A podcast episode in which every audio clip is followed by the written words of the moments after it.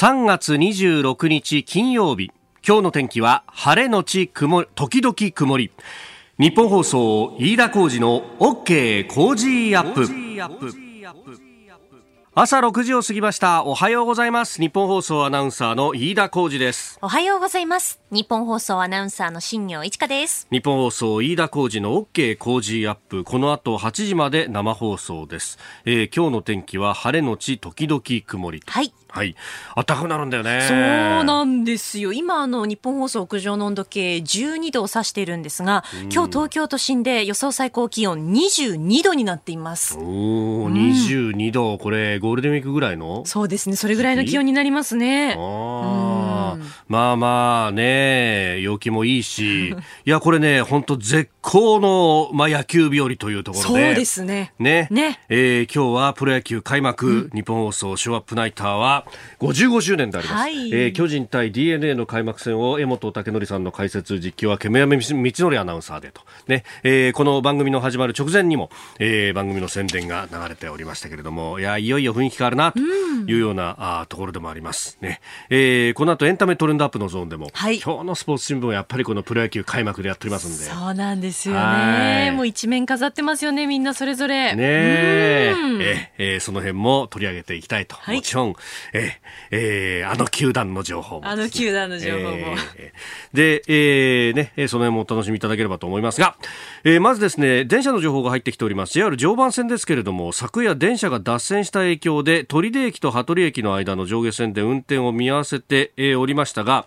えー、JR 東日本によりますと、取手土浦間は、えー、運転再開となっております。現場がですね、土浦駅と羽鳥駅の間ということで、まあ、その現場を除く区間は、えー、運転見合わせ解除となっておりますが、えー、ここを通る列車、あの、特急日立時はもそうなんですね、えー、運転再開の見込み立たずということになっています、えー、ですんでまあ、常磐線北に上がっていく列車は土浦での折り返しということにこの先はなるのかなと、えー、ご利用の方、ちょっとダイヤ乱れ等々もあるかもしれませんので、えー、お気をつけいただきたいと思います。あの、映像なんか見ますとね、これ、どうやら、あの、フェンスを突き破って車が入ってきてしまったということで、それが、えー、列車と衝突し炎上と。で、列車は脱線もしているということで、そうなるとですね、見分も含めてこれは時間かかるかなという感じもありますんで、えー、ご利用の方どうぞご注意ください。情報また入り次第お伝えしてまいります。あの昨日はですねあの木曜日ですんで私朝の番組終わった後に夕方3時半からの辛坊治郎さんのズームの、はい、まあお手伝いで参加していたんですが、昨日が辛坊さんね、えー、出航前のとりあえずのラストと。そうでしたね。ねいうことになりましたけれどもやっぱりね辛坊さんはまあそういうこう大々的なセレモニーとかっていうのがいや本当勘弁して勘弁してっていう こう人でもう最後の最後までマイペースを貫いたなという感じ、ね、そうです。でも最後の最後でね衛星電話のプレゼントをしてしかもあの弊社社長も登場するという驚きの展開が。そうそうそう。もうあのそうやってこうねあのこっちとしてはいろいろこう演出をして盛り上げようとい。うことになると面白いより辛坊さんが首をすくめてですねだんだん小さくなっていくっていうのがね本当なんか本質はシャイなおじさんなんだなっていうことがそう、ね。そう、よりわかる感じがあってですね。え。まあでもある意味そういう意味では平常心でこう最後までやり遂げてそして、えー、出航していくと。えー、いうことであります。私も、あの、さすがにね、えー、なんか渡さないとなと思って、うん、でも、あの、大抵のものはですね、もうすでに船に積んでるんだよってあ、それそうですよね。まあね、これそれだけの後悔だからね。ねうん、で、まあ最後何がいいかなと思って、ったんですけど、あ、そうだと、あの、海上安全で、なんかあの、お札とかあるかなと思ってですね、そうそうそう、調べてみると、まあ、東京だと、まあ、このね、会社からもほど近い、えー、築地にあります波除神社、ね、えー、波を避けるというふうに書くぐらいですから、えーえー、きっと大波も小波も避けてくれるし、ね、回路が安全になるだろうということで、えー、そこでお札をもらってきたんですが、まあ、ちょうどこの時期はあの、あの、血の輪くぐりをね、あそうか。そうそうそうそうですよね。やってたんで、はい、でちゃんと作法が書いてあったんですけど、ええ、そうか。まずはあの右足から踏み出して右に曲がるんだなとかなんとかとかね、えで右に曲がって左に曲がって8の字帰ってから参拝してっていうのをちゃんとこうやってきまして。まあ、コロナの影響でこの正殿参拝っていうのは結構予約取らないとダメで予約もすぐいっぱいになっちゃうみたいなね、えー、話も出てましたけれども、えー、ちゃんとお札を渡して、ねえー、まずは無事に帰ってきてもらうことをね、うん、えー、期待しながらそしてあのの衛星電話を渡しましたんで、はい。えー1日に1回はですね特に月曜から木曜のズームの間は、はい。えー各パーソナリティがつなぐと、ね。えー木曜日は私も電話かけますんでえー留守電になるのかな。ねえ出てくれるといいですね、志望さん。まあ、海に出れば衛星につながるだろうというふうに思っておりますんで、はい。まあ、その辺も含めてですね、4月からも、えー日本総合愛顧いただければと思います。ここが気になるのコーナーです。スタジオ長官各紙が入ってまいりました。えー昨日始まったあ聖火リレーについてですがあ毎日新聞とそれから東京新聞は一面トップで、えー報じております、えー毎日新聞聖火夢中の合法霧の中の合法、えー東京新聞聖、えーオリンピック聖火リレースタート感染対策不安な船出と。えーこれは本当あの新聞によってですね全然こう見出しの付け方あ取り上げ方が違うなと、えー読売と産経はあ2番手の記事で、えー写真で出してますね、えー読売新聞オリンピック開幕へまず一歩コロナ禍聖火リレー出発、えー産経新聞歴史の日を未来につなげコロナ禍聖火リレー福島出発と、えーオリンピックを肯定的に見ているか否定的に見ているかでだいぶ見出しが違うなという感じが非常に、えー見て取れるところでありますが。まあこれねあのー昨日はええーテレビ各社ももう生中継でこうね、えーつないで、で、あの一応その報道に関しても、できるだけ、えー人を多くしないようにということで、特にその、まあ、あの移動しているというかね、走っている聖火ランナーを、えー目の前から映すっていうのは、移動中継車1台代表のカメラを出して、それを各社が、えー使うという形をとっていました。まあでもそれだけだと、こう、絵に変化がないということで、まああの各社沿道にですね、えー自分とこのカメラを出して、で、えーそれで映すみたいなこともやりながらやってたんですけれども、いや、あの、沿道に人来るなって言ってる割には随分とカメラの数が多くないか、沿道にっていうですね、言ってることとやってること違うじゃんっていうのがまずあるのと、で、えーこれもまたですね、あの、沿道が密になってるじゃないか、みたいなことで、ええー不安視している、こう、メディアもあるというところなんですけれども、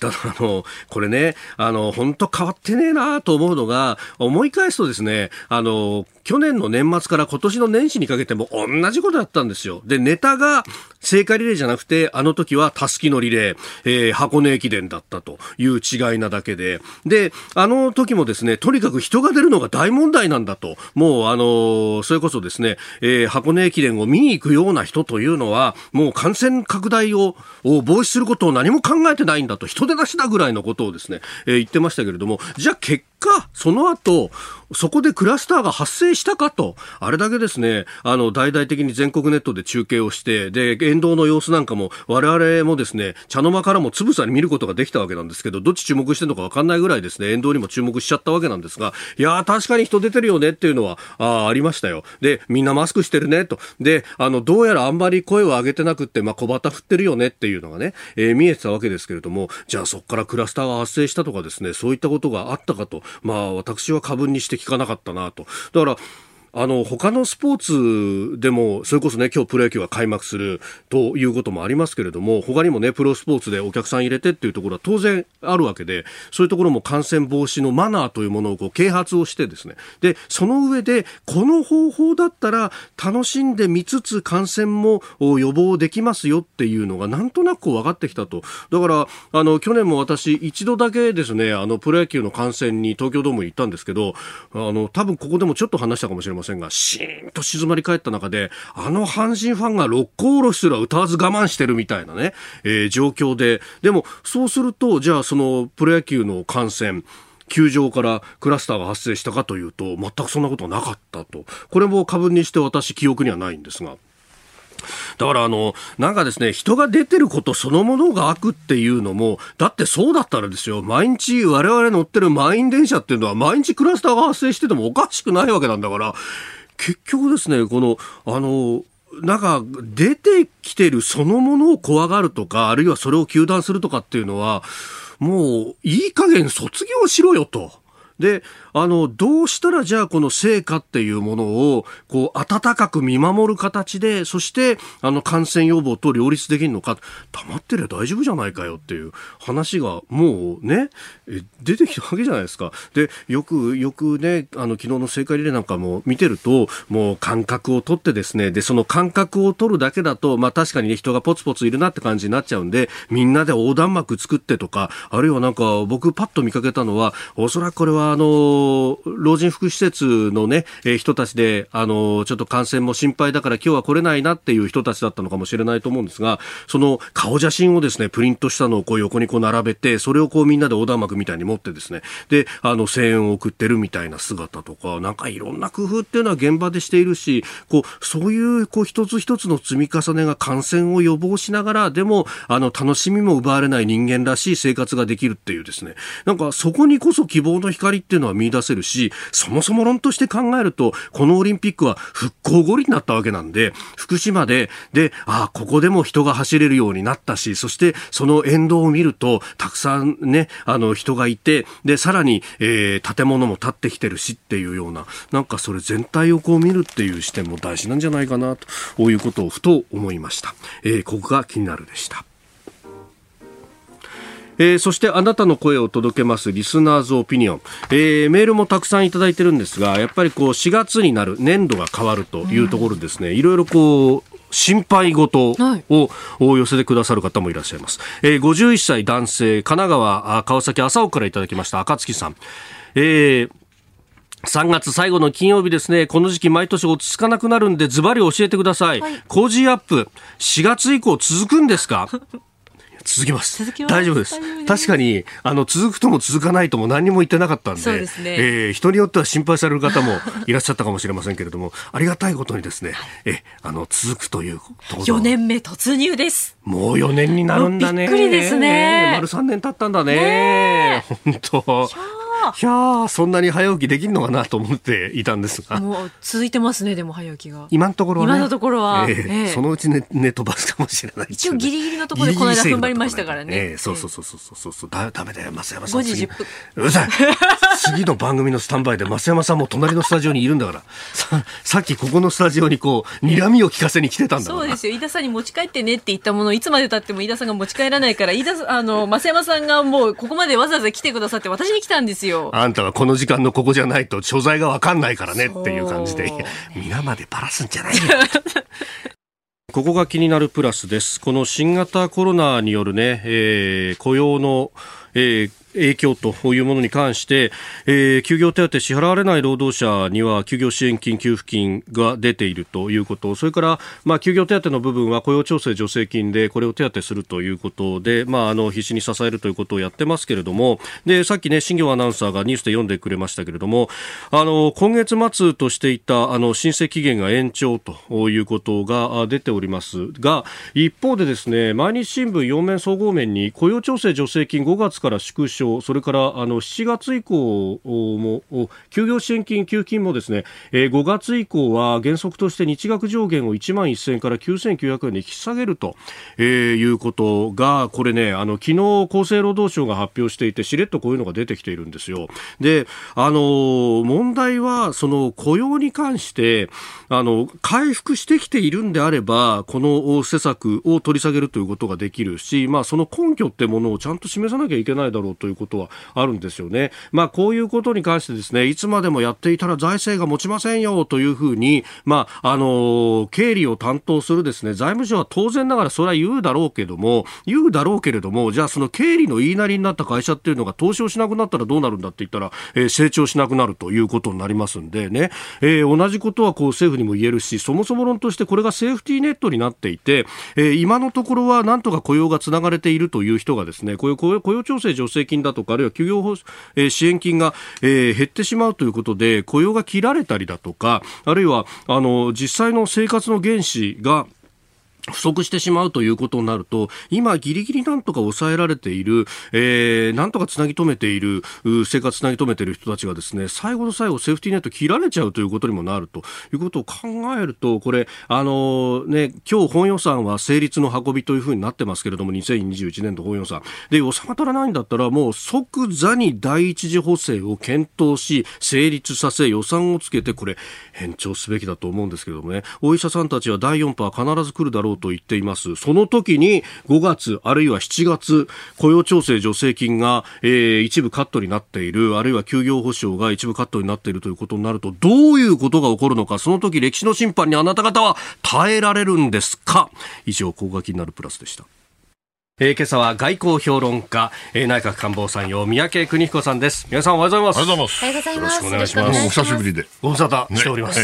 ね、確かに、あのー、ややめちゃったかと思った。いやいやいやいやいやいやいやみんな言うんですよ。そう、やっぱり。もう、あの、席ないよと。ああ、やっぱりね。なんですか。いや、久しぶりにお会いできて。いやいや、本当嬉しいですよ。えー、先々週のご出演の時は、東北から私をお送りしまして、そしてその前は私、休みをいただいていて。そうでしたっけ？えー、1か月半ぶりでございます。えまあ、あの外交いろいろ動いて、動いてますね。はい、えー、今日も一つよろしくよろしくお願いいたします。ここでポッドキャスト YouTube でお聞きのあなたにお知らせです。ラジオ局ニッポン放送飯田浩司の OK コージーアップではお聞きのあなたからのニュースや番組についてのご意見をお待ちしています。コロナ禍で感じていること困っていること最近考えていることぜひメールツイッターでお寄せください。番組で紹介させていただきます。あなたと一緒に作る朝のニュース番組飯田浩二の OK コージーアップ。日本放送の放送エリア外でお聞きのあなたそして海外でお聞きのあなたからの参加もお待ちしています。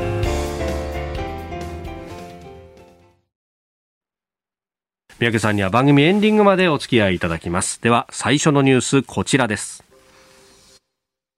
アメリカのバイデン大統領が初の記者会見。アメリカのバイデン大統領は現地25日、就任後初となる記者会見を開きました。1月20日の就任から100日となる来月4月末までに失礼しました。新型コロナウイルスのワクチン接種回数の目標を当初の倍となる2億回に増やすと発表しております。えー、就任後初の会見とい。うことであります、はい、やっとやったかって感じですよね、まあ、それは年齢の問題なのか、はい、それともコロナの問題か分かりませんけれども、歴代過去15代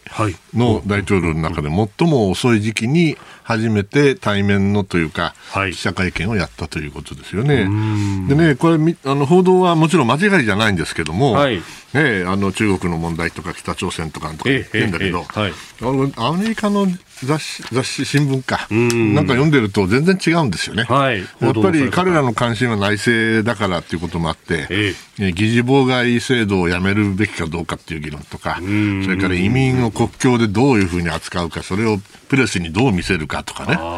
えー、それからまあ、ワクチンをね、はい、えー、2億回分とかね、まあそういう方に関心が高いんですけれども、えー、まあ、日本だ、なら日本だって、やっぱりアジアに関係するものが一面トップになるわけですよ。それはそれでいいんだけども、やっぱりこう全体を見るあの目っていうのを我々持っていないと、どのくらいその、真面目に言っちゃ真面目にやってると思うけども、えー、外交というものがその占める割合がね、はい、えどうなってるかっていうのをよく調べてから書かなきゃいけないなと私いつも自分で思ってるんですね。まあ、今回なんか見てても、はい、あの要するにバイデンさんが言ってることは、もうブリンケンさんとか、この国務長官ね、はい、それからサリバンさんっていう大統領補佐官、はい、この二人が、まあ、今、ヨーロッパ確か行ってたんですよね、その前にアジアもあったでしょ、そうでしたね。で、この間、あの、その、アラスカで、はい、中国とドンパチやったじゃないですか。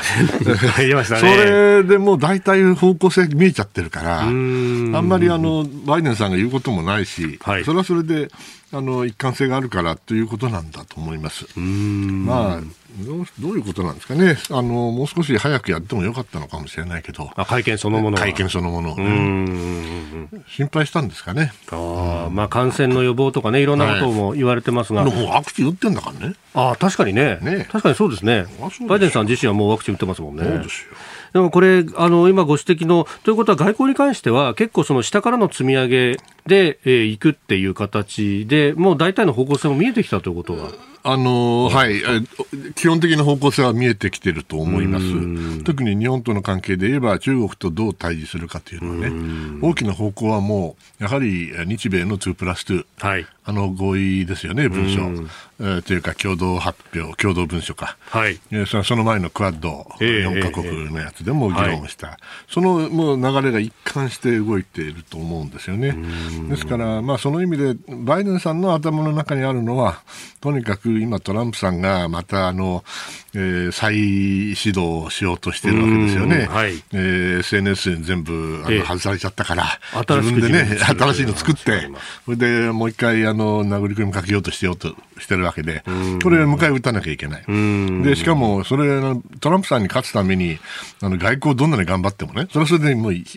いんだけど、票にはならないから、うん、国内的にあのやっぱり票になるのは、はい、あのまあ、今の経済、アメリカ救済策ですよね、はい、それからもちろんあの移民の問題等々、えー、もちろんワクチンと、そっちにエネルギーを注ぐのは当たり前ですよね。ただあの記者会見を見ている限りでは、はい、それはあのトランプさんは外交のことは、あ、ごめんなさい、バイデンさんはあんまり言わないけども、やっぱり記者団の方はいろいろ質問があったと、それに答える形になっていたというふうに私は理解しました。うん。まああのー、ね、その対トランプも意識したのか、2024年の次の大統領選についての言及も、うん、出るんだって、ね、なんか出るね、まあ、もちろんトランプさんも、うん、出るでしょうから、うどうぞ。うん。えー、まあ、いや逆にあれですかね、そういう姿勢を見せとかないと、これ、いきなりレムダッシュになっちゃうとありますか？一発でそうなっちゃいますよね。ああそしたらまた、じゃあカマラ・ハリスと副大統領との関係とかいろいろ微妙だから、はい、それは私がやりますと言わざるを得ないでしょう。うん。ポーズとしては。ポーズとしてはね。まあ、このアメリカの外交方針について、後ほどスクープアップのゾーンで、ユーとの首脳会議の話などもありますし、また一連のこの、まあ、2プラス2含めというところも、宮城さんに振り返っていただこうと思っております。はい、おはようニュースネットワーク。えー、取り上げるニュースこちらです北朝鮮が弾道ミサイル2発を発射その狙いはいかに？政府は昨日北朝鮮が昨日午前7時4分ごろと23分ごろ北朝鮮東部ソンドク付近から日本海に向けて弾道ミサイル2発を発射し日本の排他的経済水域 EEZ の外に落下したと発表しました。北朝鮮による弾道ミサイル発射は去年の3月29日以来1年ぶりです。菅総理大臣は警戒監視体制を強化し来月上旬の日米首脳会談で北朝鮮問題を主要議題の一つとする考えを示しております。えー、東方向に飛んだ2発のミサイル北朝鮮側の発表ではね、えー、変則飛行であるとか新型だというようなことを言ってますけれども、宮部さん、これはどう見たらいいですか？いやだから一貫したあの核保有国として、ええ。えー、認めさせて、非核化じゃなくて、ええ、軍備管理をやって、それで交渉して生き残ると、その大きな流れの一環ですよね、まあ、トランプさんがいる間、あの変な変則的なことが何回かあったけれども、あれを置いとけば、ですね基本的に北朝鮮の考え方、やり方は変わらないと思います。でもそれはあの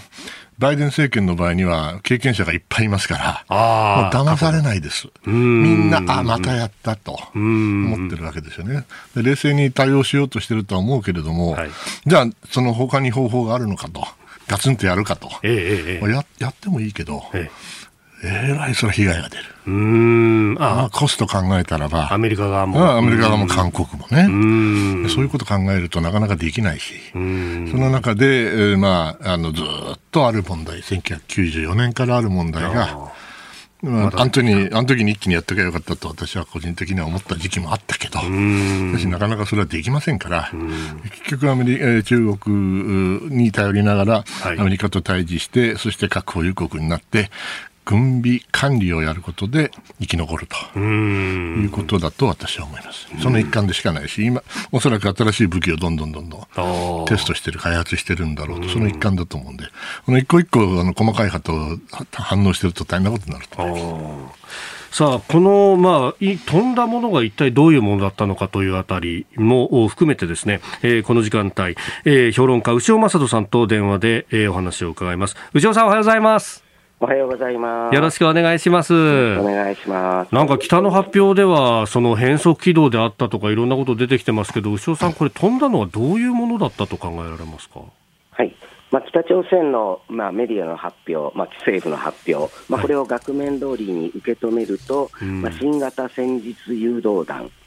発射実験ということですので、はい、まあ、要するに従来からある、例えばスカットミサイルといったような見方ももありましたけれども、えー、そうではなく、まあ、新たに開発したものを、まあ、実験を行ったと、まあ、いうことですので、まあ、したがって一番可能性が高いのは、はい。まあ、今年の1月の軍事パレードで、えー、まあ、新たにお披露目された、えー、新しい、えー、短距離であろうと思われる弾道ミサイル。まあ、これを今回初めて、えー、実験として撃ったというのが、まあ、おそらくは、えー、一番可能性が高いというふうに思います。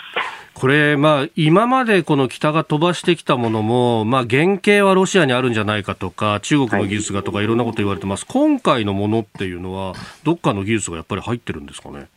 そうですね、まあ、例えば2019年などに何度も撃たれた、えー、ロシアのイスカンデルというタイプのミサイル、はい、まあ、これと同じようなタイプではないかと、まあ、いったようなものの可能性もまだ残ってはいるわけですけれども、まあ、これはまあ素直にあの変則的な軌道をして飛んでいくということになるんですが、はい、まあ、NHK の報道などによると、ですね、通常の軌道だったと、まあ、いう報道も一方にあり、また他方でですねフジテレビはデプレスト軌道だったというふうに、まあ、昨晩報道をしております。まあ、デプレスト、つまり、えー、あえて低くですね、打っていると、まあ、いうことだとすると、まあ、今回、その短距離、短距離というふうに報道されているわけですけれども、まあ、450キロ、低く抑えてもそこまで飛んでるということは、はい、通常の打ち方をすると、もっと飛ぶということになってまいりますので、まあ、そうなってくると、例えば準中距離といったような、まあ、可能性も入ってまいりますので、はい、まあ、今回打ったその新型、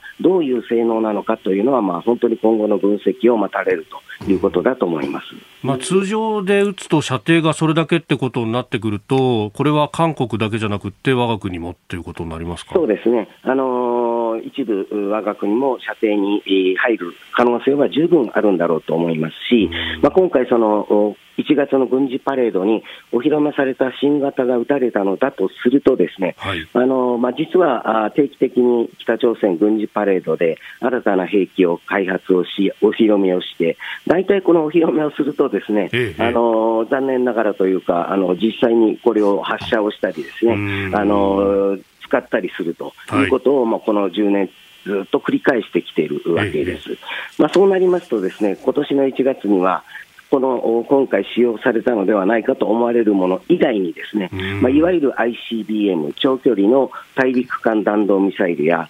SLBM、潜水艦から発射する弾道ミサイルなどもですね、お披露目をされているわけで、まあ、特に火星16などというふうに呼ばれてもいる、非常に大型のですね ICBM については、ですね仮に今後、これを発射するという動きになってくると、はい、まあ、トランプ政権ですら、ですねここはだめだと、ICBM の発射は許さないと、まあ、言ってきた、まあ、いわゆるレッドラインを大きく踏み越えるということになりますので、えー、まあ、事態、緊迫状況が緊迫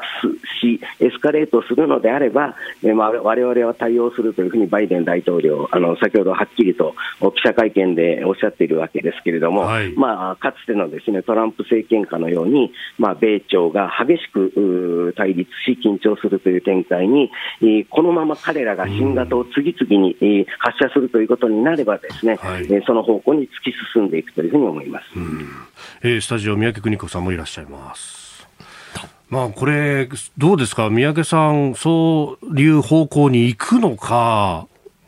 あそれはもうあの北朝鮮としては、えー戦争に至らない範囲内で、しかし、できるだけ、えー、その相手に構ってほしいわけですから。振り向かせるような。ね、構って構ってと、えー、ね、こんな武器持ってるのよ、すごいでしょうと。えー、こんなことしたら大変なことになるでしょう。だったらあなたたちね、経済制裁もうやめたらどうですかと。昔話したじゃないですかと。いうような形に持っていこうと必死だと思うんですよ。特に僕コロナで北朝鮮の経済、めちゃくちゃになってると思うのでね。その意味では、あの、本当は喉から手が出るほど、支援が欲しいはずなんですよ。それに対する、まあ、昔のからの古い。手をね、はい新しい手のように、おそらく手を変え、品を変え、やってくるんだろうなと、それはもうアメリカの人たちはみんなよく分かっている、幸いなことに、はい、素人ではないです、今回の政権は。牛尾さん、今後の展開、どうご覧になってますか？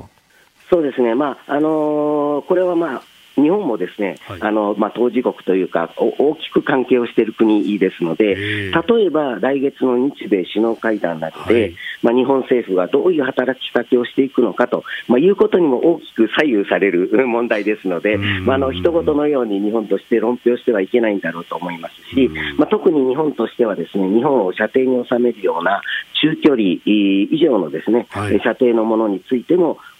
断固として許さないんだと、まあ、いうこと、そして最終的には北朝鮮の非核化というこのゴールはですね、日米間で決して、えー、変えないんだと、はい。まあ、いうところをですねきちんと合意をした上で、まあ、北朝鮮に対してあの突きつけていくと、まあ、いうことは最低限必要なことだろうというふうに思いますし、まあ、自民党幹事長ですらおっしゃっている、まあ、抗議するだけじゃ足りないんじゃないかと。いうのは、まあ、率直な国民のですね多くの方の感想だろうというふうにも思いますので、これまでと同じようにですね遺憾だとか抗議だとかですね口で言うだけではちょっとどうなのかなという感じもいたします。いやその通りなんですよね。で逆に言うと実はこれこれしかできない理由はね、はい、実は過去数十年の日本の防衛政策、えと関連しているわけで。ね、例えばあのいわゆる高い格好付きの敵地攻撃能力とか議論してるでしょ、はい、あれずもう1950年代からやってるわけですよね、そのような議論が全く先に進まない中で、やれることが限られてきちゃうと、なっちゃうなっていうことだと思います、牛尾さん、朝からどうもありがとうございました。こちらこそありがとうございました。えー、評論家牛尾正人さんに伺いました、まあ、その意味ではその戦後のくびきみたいなもの、まあ、突き詰めれば憲法9条ということになりますが、い、ま、だにそこにやっぱり根本があるということですね。す1994年にアメリカ一度ね、はい、あの戦争を本気で考えたと思うんですよね。はい、クリントン政権だけど、韓国も日本も準備ができていなかった。特に日本も準備できなかったし、今もできていないわけですよ。やれと言ってるんじゃないんですよ。はい、そのような意味ではね、あの実は、あの日本の防衛政策自体が問われる時期が必ずこれ来ちゃうということになるとそして北朝鮮だけではなくて、まあ、東アジア全体を考えてということ、ね、もっと大きな国がありますからね。ということですよね。続いて教えてニュースキーワードです。24本のミスこれは野球やサッカーの話ではありませんで法案や条約のミスということなんですが、えー、政府は昨日今国会の政府提出法案で誤りが相次いでいる問題を受けて各府省庁による再点検の結果を国会に報告しました。新型インフルエンザ特別措置法の改正案など法案23本条約1本の合わせて24本にミスが見つかり関連の資料などを含めると134件あったということです。なんかあの一時期は野党が審議拒否かみたいな報道まで流れましたが、はいはい、あのもちろんこういう公式の文書をね、はい、国会に提出して法案として提出するわけですから、間違いがあるてはいけないのは当たり前なんですね。ですからあの官房長官総理お詫びをもうおっしゃるのは当たり前なんです。ただね、ただ。そうは言ってもですよ、まあ私の話も聞いてちょうだいよと、ね、僕もやったことあるから、はい、公開対応あのこのような状況をね、わかりませんよ、僕はいい加減なことを言いたくないから、推測でものを言いたくないけども、まあ、この、えーまあ、24本、まあ、1本の条条約ですから、まあ、条約は置いといて、これ、外務省の問題ですからね、だけども、かなりそのコロナ関係があるとしますよね、はい、何本あるか知らないけど、そうするとね、あの条約でね、一つね、例えば WTO のなんとかだったらね、はい、何千ページになるんだよね。あなるほほど。少なくとも何百ページなんですよ。えーえー、それからコロナの関連の法案がどのくらいかはわからないけれども、まあ最低数十数百あってもおかしくないわけですよ、絶対でね。で普通ね、それをやるのはね、はい担当官がやるんですよ。担当官が、うんね、だって他の人たち分かんないんだから。ああ、そっかそっか。特に。細分化されてますもんね。そうすると、厚生労働省の中の、はい、まあいろんな部局があるわけだけど、えー、実はこの問題に限って言うと、担当の課長とかね、えー、それから担当官とか課長補佐とか、うん、おそらくね、数人だと思いますよ。下手すると。はい、でそれがね、仮に10本、20本の法案を出せとか言われたら、はいこれはね、周りの人助けたいよ。ええ、助けたいけど、え、読み合わせもしますよ。しっかりやりますよ。だけどね、国会で、まあ、国会のことはあんまり悪い言いたくないけども、ね、質問が来りゃですね、はい、これ徹夜で答えを作るわけですよね。そうですよね。徹夜で答えを作りながら、当然のことだから法案も提出しなきゃいけない。その読み合わせも全部やんなきゃいけない。その読み合わせの前に、もちろん内閣法制局で、はい、延々と何週間もかけて、文章を詰めてね、はい、それでやっとブリントして、そしたら、ああ、変わった、こう変わった、変わったって、どんどんどんどん変わっていくわけですよ。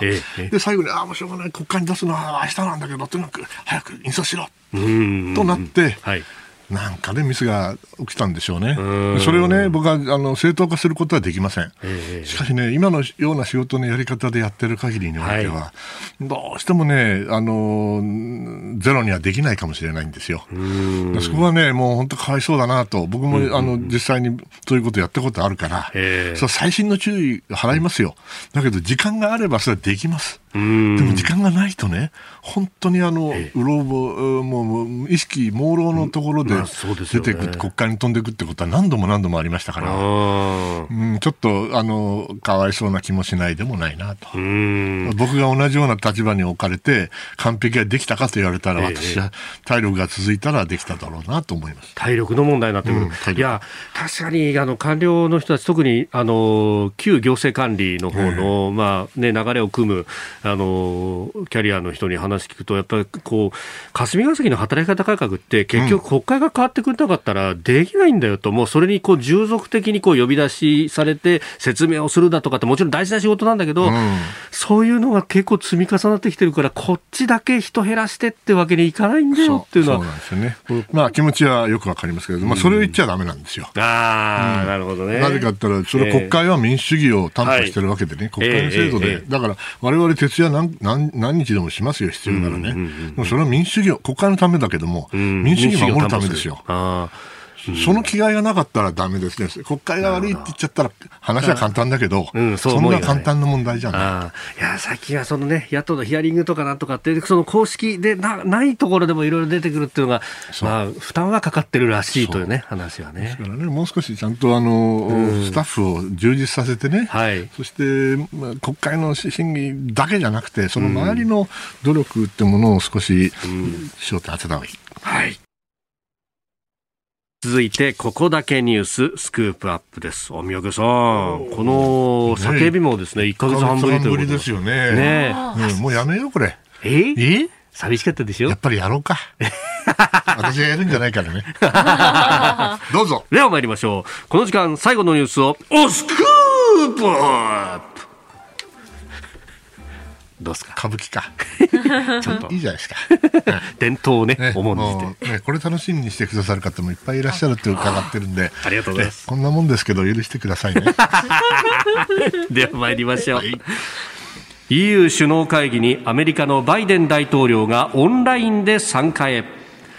EU= ヨーロッパ連合が開催中の EU 首脳会議にアメリカのバイデン大統領が25日夜オンラインで参加します。アメリカの大統領と EU 加盟国全首脳らの会合は2009年4月当時のオバマ大統領がチェコでの首脳会議に参加して以来12年ぶりです。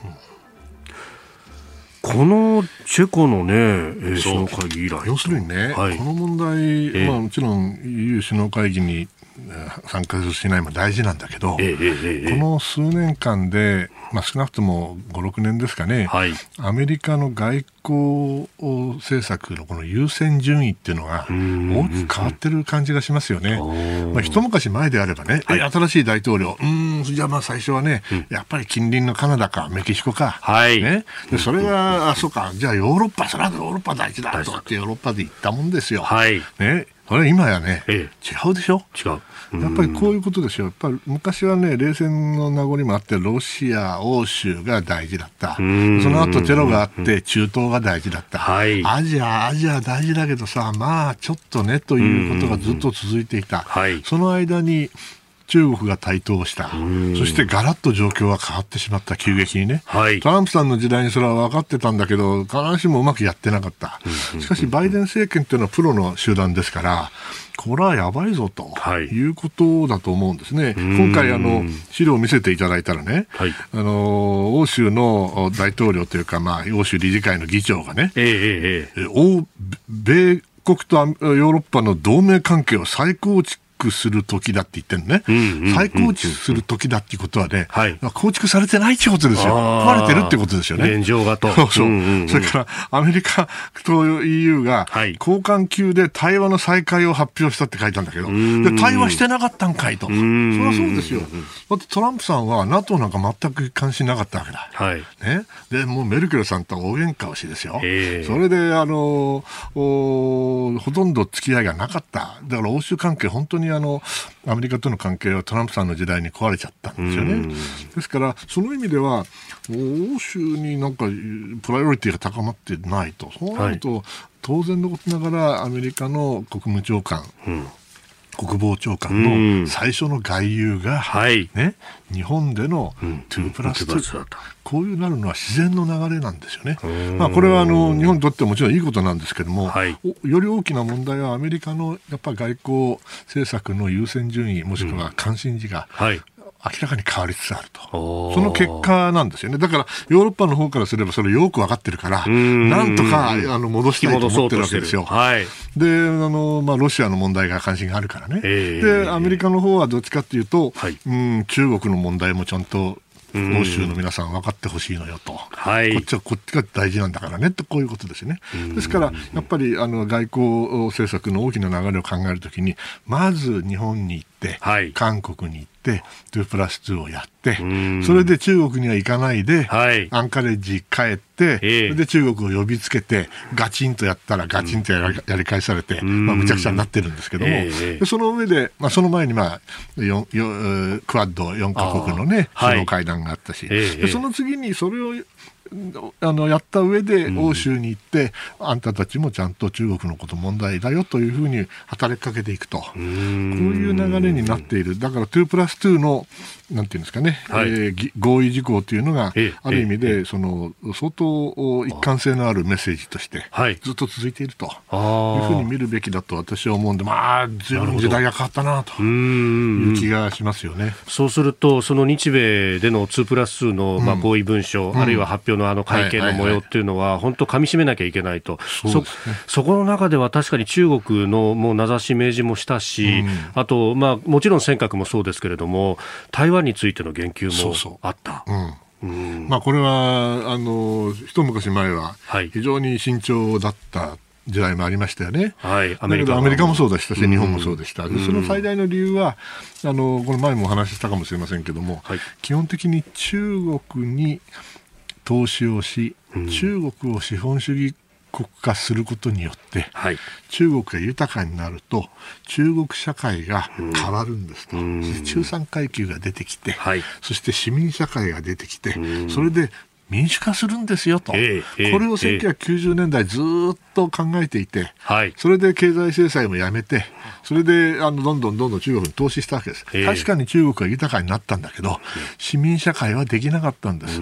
で結局、上がりはですね全部国防費と治安、はい、公安のために使われちゃった、その結果、今があるということを、やっとアメリカが分かったということですよ、で我々もそれが分かったんです。その意味ではあの中国のやり方というのは決してあの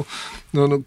少なくとも独裁国家としては非常に効率的なんですよ。効率的なのかもしれないけれども、えー、圧するやり方かなっていうのは、考えてもらいたいとは思いますけどね。まあ、コロナのね、えー、こういうことがあったから意思決定が早いっていうことがもてはやされたりもしますが、早いのは早いですよね。うん。まあ、だけど、一つ間違えたら、はい、あもう致命的な間違いをするわけですよね。修正効かないわけですもんね、そういう時ませんからね。ですから民主主義の方が、まあ、間違いはあのどっかで直せる、はいえー、